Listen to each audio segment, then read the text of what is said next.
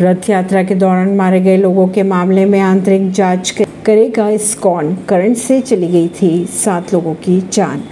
त्रिपुरा में रथ रथ यात्रा के दौरान बिजली के झटके से सात लोगों की मौत हो गई थी।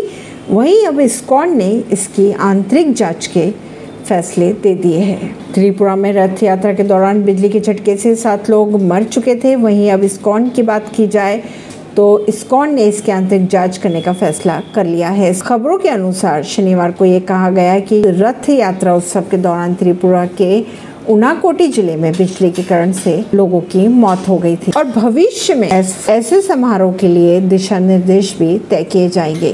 त्रिपुरा पुलिस की अगर बात माने तो त्योहारों के दौरान बिजली के झटकों से हुई मौतों की जाँच शुरू कर दी गई है। पीएम मोदी शनिवार को जबलपुर होकर शेडोल के लालपुर पहुँचे। वहीं राष्ट्रीय सिकल सेल उन्मूलन मिशन का शुभारंभ भी किया।